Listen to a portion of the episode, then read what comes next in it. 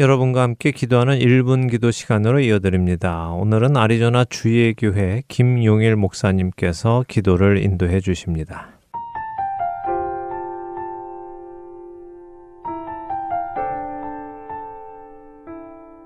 안녕하세요.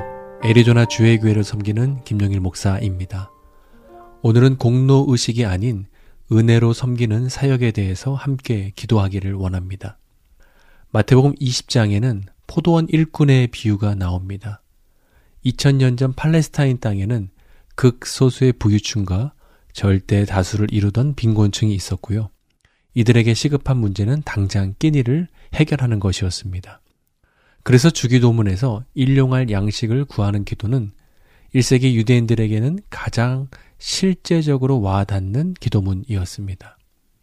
일꾼들의 최대 관심은요, 그날 하루의 일거리를 찾는 것이었습니다. 그래서 이들은 해 뜨기 전에 장터로 나갑니다. 왜냐하면 해가 뜨는 새벽 6시부터 일이 시작되었고요. 꼬박 12시간을 일한 후에 저녁 6시 해가 지면 일이 끝났습니다. 품꾼들은 하루에 12시간 꼬박 일을 한 후에요, 한 데나리온의 품삯을 받았습니다. 예수님 당시에 데나리온에는요, 로마 황제 티베리우스의 얼굴이 새겨져 있었고, 한 데나리온은 4인 가족이 하루를 근근히 넘길 수 있는 최저 생계비 수준이었습니다. 1세기 당시 이스라엘에서는요, 성인 남자 한 명이 입에 풀칠하며 생존하기 위해서는 하루에 반 데나리온이 필요했습니다. 그리고 1년에 200데나리온 이하의 연봉을 받게 되면요, 율법에서 제정한 복지 혜택을 받을 수 있었습니다. 율법에 의하면요, 밭 주인은 추수할 때 가난한 자들을 위해서 밭에 네 귀퉁이에 있는 곡식을 거두지 말라라고 되어 있습니다. 밭의 네 귀퉁이에 남겨진 이삭 죽기는요, 연봉 200데나리온 미만의 가난한 자들이 가져갈 수 있었습니다. 당시 랍비들은요, 노동임금에 대해서 자주 가르쳤는데, 예를 들어 주인은 임금을 주었다라고 말하고 있고, 노동자는 저는 오늘 한 대를 받지 못했습니다라고 얘기하면, 노동자가 하나님의 이름으로 맹세할 때 주인은 그에게 임금을 지불해야 했습니다. 그 이유는 주인은 여러 가지 생각을 하면서 일을 할 수 있지만, 노동자는 오직 그 한 데나리온만 생각하면서 일을 하기 때문에 주인이 잘못 기억할 가능성이 크다라는 것이었습니다. 무엇보다도 노동자가 임금을 받지 못할 경우에는 굶어야 하는 절실한 문제도 있었기 때문입니다. 그래서 율법은 해가 지기 전에 반드시 품삯을 그날 지불해야 한다라고 말씀하고 있습니다. 마태복음 20장의 상황은요, 포도원 추수 때입니다.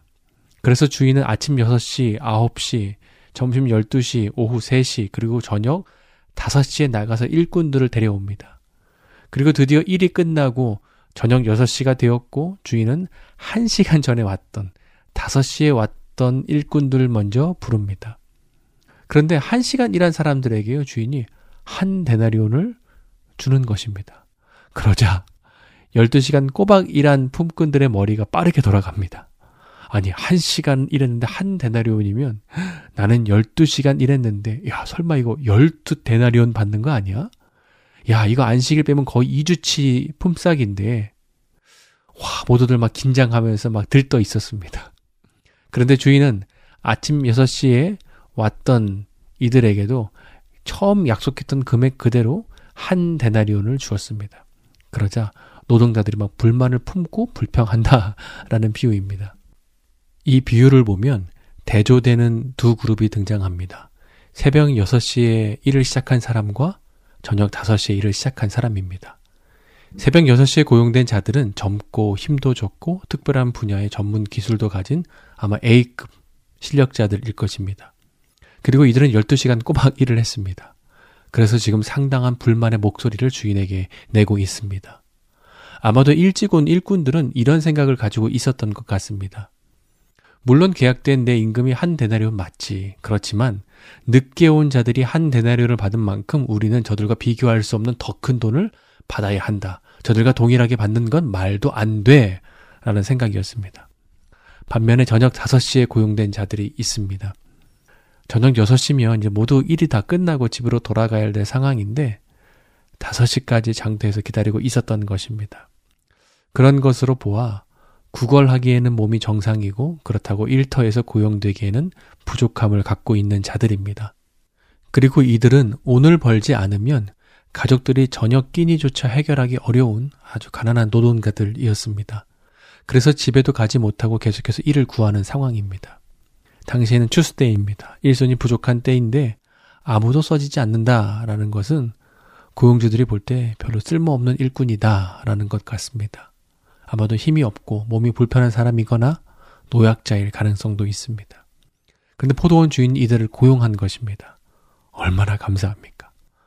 오늘 아무 일도 못하고 집에 가면 자신들만 기다리는 아내와 자식들 보기에도 참 미안한데 잠깐이라도 일할 거리를 주니까 너무 감사합니다. 그런데 더욱 놀라운 것은요. 1시간 일을 했는데 우리 가족이 하루를 먹을 수 있는 1 데나리온을 주는 것입니다. 이들에게는 오직 은혜밖에 없습니다. 그저 감사한 것입니다. 일 시켜준 것도 너무 고마운데 베풀어진 은혜가 너무나 큰 것입니다. 여기에는 영적인 의미가 있습니다. 먼저 된 자가 나중되고 나중된 자가 먼저 된다라고 예수님이 말씀하셨습니다. 이 말씀은 예수님을 먼저 믿고 은혜로 사역을 시작했으나 어느덧 은혜 없이 비교 의식과 공로 의식에 사로잡혀 불만을 품으면 먼저 된 자가 나중되고 반대로 늦게 예수님을 믿었다 할지라도 예수님의 십자가의 은혜에 감사해서 은혜로 사역하면 먼저 될 수 있다라는 것입니다. 사랑하는 청취자 여러분, 2024년 잘 시작하고 계신가요? 벌써 1월이 지나갔습니다. 사역을 하시면서 은혜롭게 잘하고 계십니까? 아니면 어느덧 은혜가 떨어져서 비교 의식, 공로 의식에 쌓여서 불만을 품고 계십니까? 그러면 주님 보시기에 먼저 된다라 할지라도 나중된 자가 됩니다. 우리 이 시간 함께 기도할 때 하나님, 2024년 우리가 사랑하는 주님 섬길 때 예수님의 십자가의 사랑에 감사해서 구원의 은하에 감사해서 주님을 섬기게 하여 주시옵소서. 공로의식이나 비교의식을 갖게 하지 마시고 나를 구원해 주신 그 은혜에 감사해서 주님을 사랑하고 섬기는 저 우리 모두가 될 수 있기를 바라며 함께 기도하시겠습니다.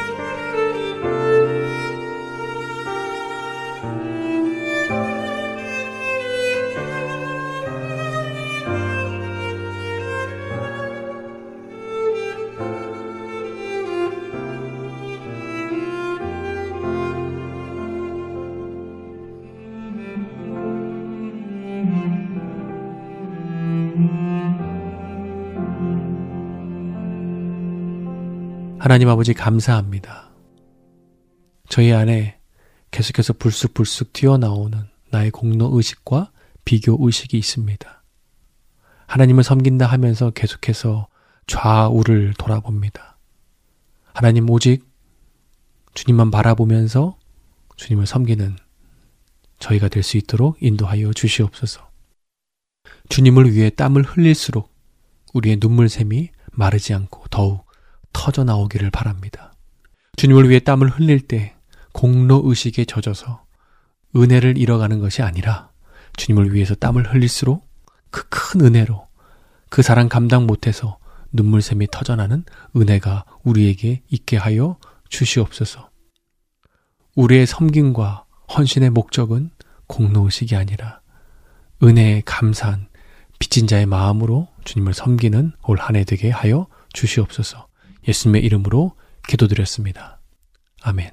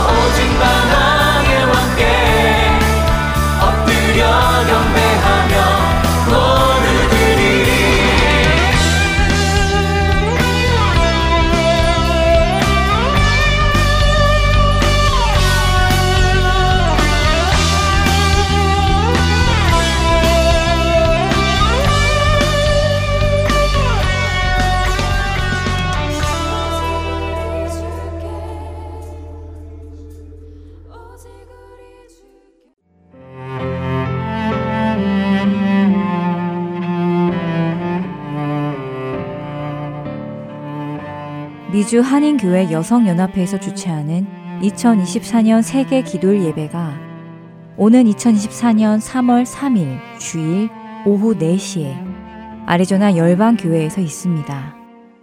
1887년 미국에서 시작되어 현재 세계 180개국의 기독교 여성들이 같은 제목으로 기도하는 세계 기도일 예배가 올해는 에베소서 4장 1절에서 7절의 말씀을 주제로 예배를 드립니다.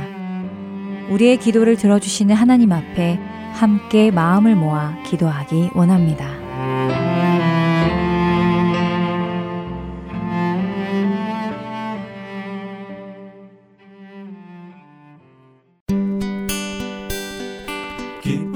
소식 사랑으로 땅끝까지 전하는